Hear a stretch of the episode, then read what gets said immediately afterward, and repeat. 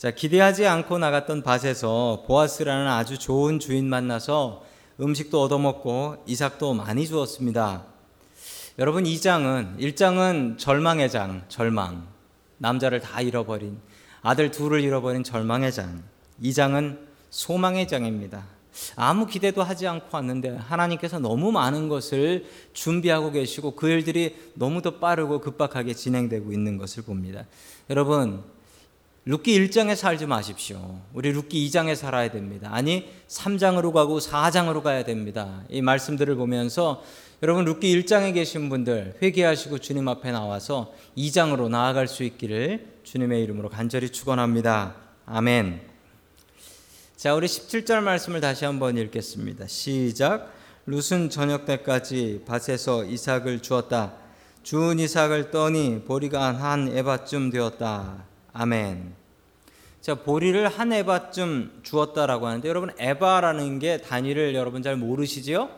자, 에바는 이 부피, 볼륨의 단위입니다. 부피의 단위인데 한 에바는 몇 리터냐면 리터로 하시면 여러분들이 편, 편하시겠죠?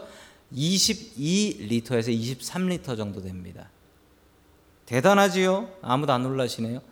아, 여러분 여자 혼자 나가가지고 남의 떨어진 걸 주셨는데 22리터인데요. 여러분 이 22리터가 뭐냐면 주운 이삭을 떠니라고 했어요. 떠니가 뭐죠?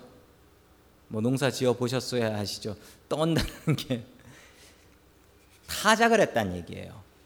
그러므로 이 껍데기 무게 다 빼고 넷, 넷으로 보리 무게가 22리터, 23리터 이 정도 됐다는 겁니다. 여러분 이 오늘 룻은 나가서 대박 난 겁니다. 대박 난 거예요. 22리터가 있으면 이거 팔아서 돈을 만들 수도 있고요. 팔아서 돈을 만들지 않을 경우에는 여러분 이거 한참을 먹을 수 있는 거예요. 그 다음날 일 안 나가도 됩니다. 자, 룻은 그렇게 하지 않고 나가서 또 일을 하게 되는데 계속 이삭을 주우러 가게 되죠. 이 부지런히 일했기 때문에 보아스하고도 결혼할 수 있었던 것입니다.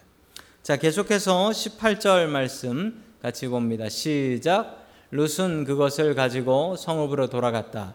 룻은 주워온 곡식을 시어머니에게 내보였다. 배불리 먹고 남은 볶은 곡식도 꺼내서 드렸다. 아멘. 고된 일을 마치고 집에 돌아온 룻은 여러분 고된 일을 마치고 집에 돌아오면 말도 하기 싫죠. 피곤해서. 이 룻이 22리터를 주순 것도 대단하지만 여러분 그 22리터를 이고 왔다고 한번 생각해 보세요. 집에 가면 말하고 싶을까요?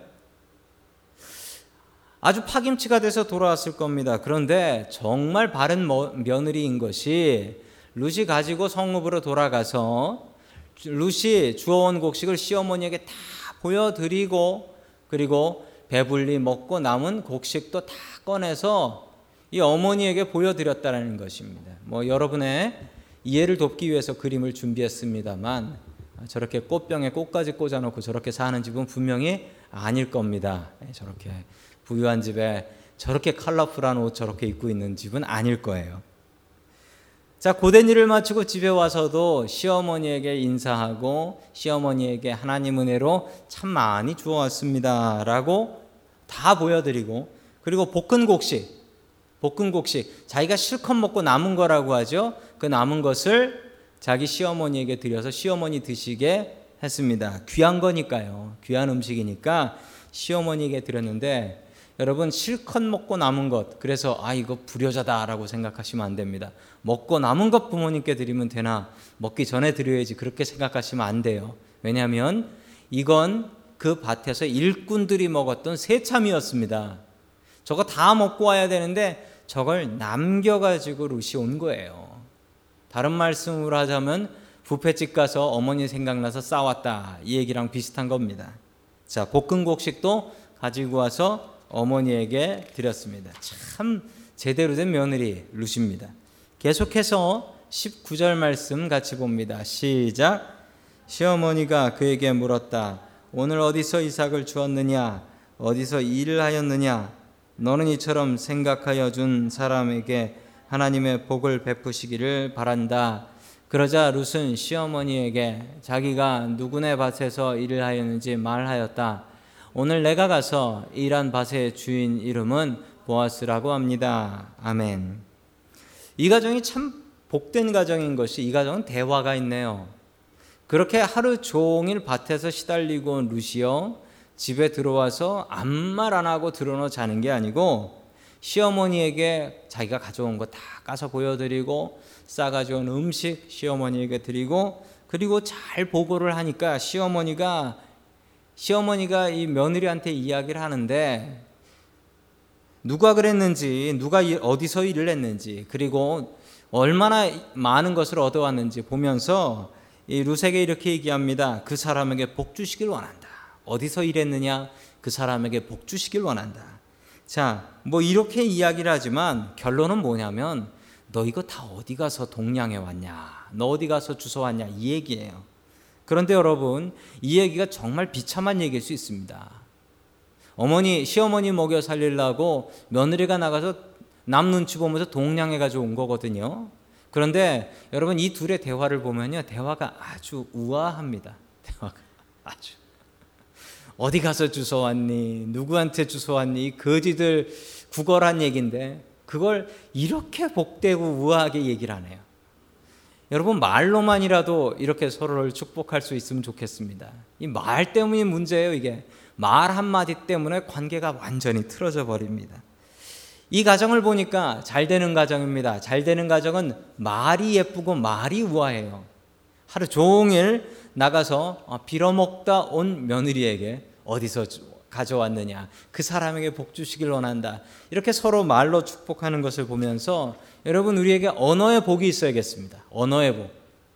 이 가족들끼리 언어 폭력이 제일 심해요. 가족들끼리. 가족들끼리 언어 폭력 휘두르는 것이 아니라 가족들끼리 언어로 축복할 수 있는 저와 여러분들의 가정 될 수 있기를 주님의 이름으로 간절히 축원합니다. 아멘. 자, 계속해서 20절 말씀 같이 봅니다. 시작. 나오미가 며느리에게 말하였다. 그는 틀림없이 주님께 복 받을 사람이다.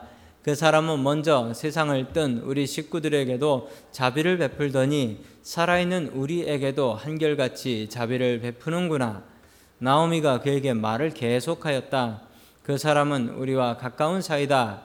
그는 지방간으로서 우리를 맡아야 할 사람이다. 아멘. 나오미가 보아스를 아네요.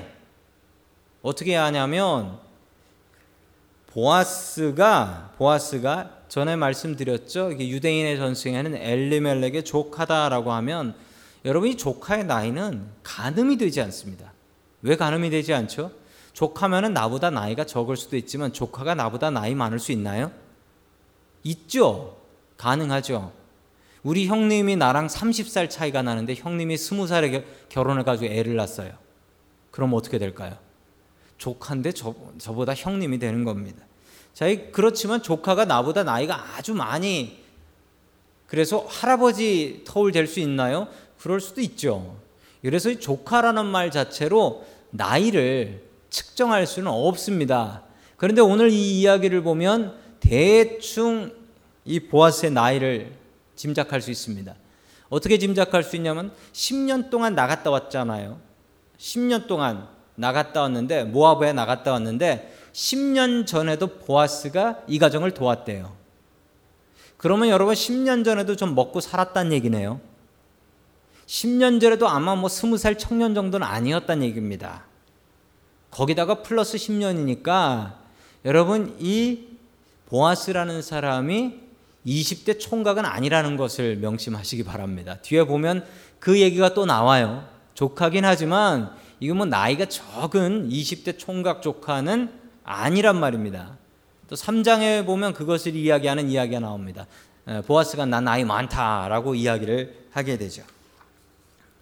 자, 여기서 우리 집안을 맡아야 할 사람이다. 이게 이게 히브리 말로 고엘이라고 합니다. 고엘. 고엘이 뭐냐면요. 이게 일종의 사회복지제도인데 일종의 사회복지제도인데 남자가 죽으면 그 가정이 먹고 살 수가 없거든요. 그래서 만약에 남자가 죽고 나면 남편이 죽고 나면 그 가족 중에 제일 가까운 그러니까 형제가 되기 쉬워요. 형제 제일 가까운 사람이 이 여자를 데리고 살아야 됩니다. 그래서 평생 먹, 먹여 살려야 되죠. 여러분 이거 친척들이 하고 싶을까요? 여러분 이거 별로 하고 싶은 일 아닙니다. 만약에 내가 총각인데 그래야 된다. 성경에 그런 예가 있죠. 유다의 아들들이 유다의 아들들이 그랬습니다. 총각인데 우리 형님하고 살던 형수님하고 같이 살아야 된다. 이거 정말 별로 기분 좋은 일 아니죠. 만약에 내가 아내가 있다라고 생각해 보시죠. 아내가 있는데 그럼 아내를 하나 더 데리고 오는 꼴입니다. 그럼 집안이 어떻게 될까요? 집안이 별로 화목하지 않을 것 같습니다. 그러므로 친척들 간에 이건 해야 될 의무지, 이건 뭐 나의 권리니까 내가 형수님하고 재수 씨하고 살겠습니다. 이러는 경우는 흔치 않았다라는 거죠. 그리고 여러분 내 재산이 이만큼 있는데 그 한 사람의 여자를 데리고 오면은 내 재산이 그냥 그 자리에서 반토막이 나버리는 거예요. 그러니 이걸 뭐 친척들이 좋아할 리가 있겠습니까? 루시 이렇게 들어왔는데 돌아왔는데도 불구하고 아무 친척도 나서 가지고 내가 당신을 책임지겠소라고 하는 사람이 한 명도 없어요. 성경은 분명히 그래서 정의하고 있는 제도가 이 고엘이라는 제도입니다. 가까운 친척은 다른 친척의 남자가 죽으면 가족으로 맞아 데리고 살아야 한다라는 법이었습니다. 그래서 이 나오미가 이렇게 얘기하죠. 그는 집안간으로서 우리를 맡아야 할 사람이다. 가까운 친척이라는 거죠. 왜냐하면 조카니까. 조카니까 맡아야 될 친척이다. 자, 계속해서 21절, 22절 말씀 봅니다. 시작. 모함 여인 루시 말하였다. 그뿐이 아닙니다. 그가 데리고 있는 젊은 남자 일꾼들이 곡식을 거두기를 다 끝낼 때까지 그를 바짝 따라다니라고 하였습니다. 나오미가 며느리 루세게 얘야 그가 데리고 젊은 여자들과 함께 다니는 것이 좋겠구나. 젊은 남자 일꾼들에게 시달림을 받다가 다른 밭으로 가지 않아도 되니 말이다. 아멘. 자, 여러분 루시 얘기하는데 루시 이렇게 얘기합니다. 곡식을 끝낼 때까지 바짝 따라다니라고 했다. 여러분 바짝 따라다니라고 하는데 여러분 바짝 따라다닌다라는 게 무슨 의미냐면요. 여러분 일꾼들인데 일꾼 뒤에 엉덩이 뒤에 바짝 따라다니면 일꾼들이 기분이 어떨까요? 싫죠. 귀찮고 걸리적거린단 말입니다. 그래서 일꾼들이 바짝 못 따라오게 해요. 그런데 보아스가 배려를 해줘서 일꾼 뒤에 바짝 따라다닐 수 있었습니다. 어, 여러분 바짝 따라다닌다는 게 골프 치시는 분들은 아, 실 거예요. 어, 저도 미니어처 골프 몇 번 쳐봤기 때문에 압니다. 골프 치는데 뒤에서 뒤에 팀이 바짝 따라와 가지고 다치고 나서 스윙 연습하고 막 그러면 아 이거 정말 잘 칠 수가 없어요. 저는 미니어처 골프만 쳐봤을 뿐인데도 아 그 갑갑함이 아주 그냥 다가옵니다. 자 바짝 따라와라라는 것은 큰 배려를 하고 있는 것입니다. 자, 그리고서 나오미가 루세에게 말하는데 이제부터는 나오미가 루세에게 코치를 합니다.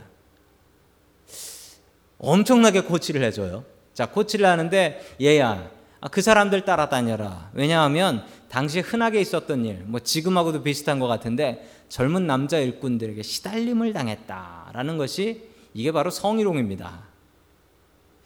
젊은 과부가 나가서 혼자 일하고 있으면 이게 젊은 남자 일꾼들이 와가지고 치근덕 치근덕대고 뭐 성희롱하고 이런 일들이 흔히 있었다는 거죠. 뭐 지금도 상상 가능한 일입니다. 자, 그러니까 다른 데 가지 말고 거기 가라. 우리 가까운 친척이기도 하니까 가서 해야 될 거 하나도 없다. 잘해봐라.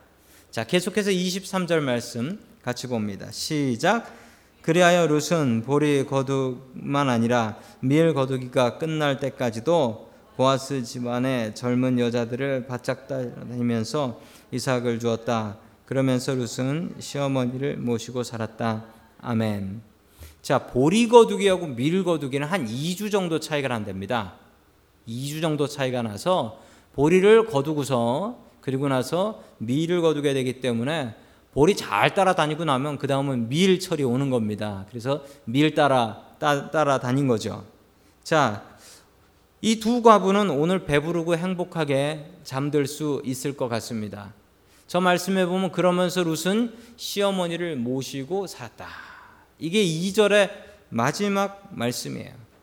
여러분 얼마나 행복합니까? 고향 돌아가서 배고파서 굶어 죽을 줄 알았는데 하루 나가서 22리터 보리 거두고 나니까 밀 거둔대요.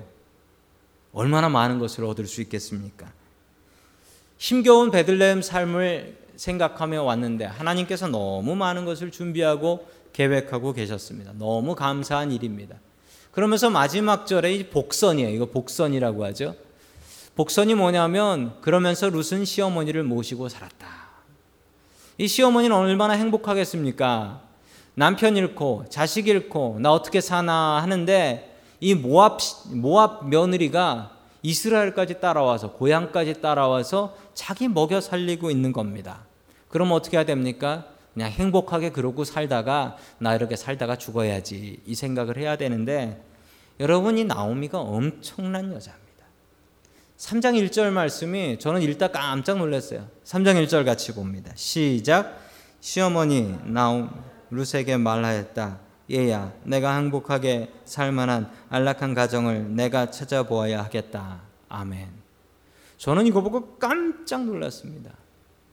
여러분 나오미가 무슨 생각해야 됩니까? 늙어서 나가서 일도 못할 처지면 며느리가 해다 주는 거 잘 먹으면서 그러다가 하늘나라 갈 때까지 살다 가면 그거 행복하게 살다 가는 건데 도대체 이 나오미가 무슨 연금이 있다고 무슨 연금이 있다고 오늘 이 말씀 보세요. 얘야 내가 우리가가 아니라 내가 너 혼자 시집 가서 잘 살 만한 가정을 내가 찾아보아야 하겠다. 여러분 이게 어떻게 가능한 일인지 모르겠어요. 나가서 일도 못하는 늙은 할머니 나오미에게 이 룻은 큰 축복이고 하나님께서 보내주신 의지입니다. 며느리 섬김 받으면서 죽을 때까지 살면 되는 건데 여러분이 나오미 좀 보세요. 지금 룻을 시집 보내려고 해요. 시집 보내고 나면 어떻게 살라고? 뭐 먹고 살라고? 여러분 얼마나 아름다운 고부 관계인지 모릅니다. 도움을 위해서 화면을 보여드렸지만 역시 저렇게 팬시하진 않았을 거예요. 테이블보 씌워가면서 사는 집은 아니었을 겁니다. 얼마나 아름다운 고부 관계인지 모릅니다. 이런 며느리 없고 이런 시어머니 없습니다. 여러분 이런 며느리와 이런 시어머니가 된 이유가 뭘까요? 그 마음의 중심에 하나님이 계셨기 때문입니다. 여러분, 우리 가정에 가장 중요한 분은 누구일까요? 여러분, 자식들에게 효도 가르치는 것보다 더 중요한 것은 자식들에게 하나님을 가르치는 것입니다. 바른 부모가 되기 위해서 가장 중요한 것은 내가 하나님을 바르게 잘 믿고 의지하는 것입니다. 그렇게 되면 우리의 가정은 하나님 중심하는 바른 가정 될 수 있습니다. 하나님을 마음 중심에 모시는 저와 여러분들의 가정이 될 수 있기를 주님의 이름으로 간절히 축원합니다.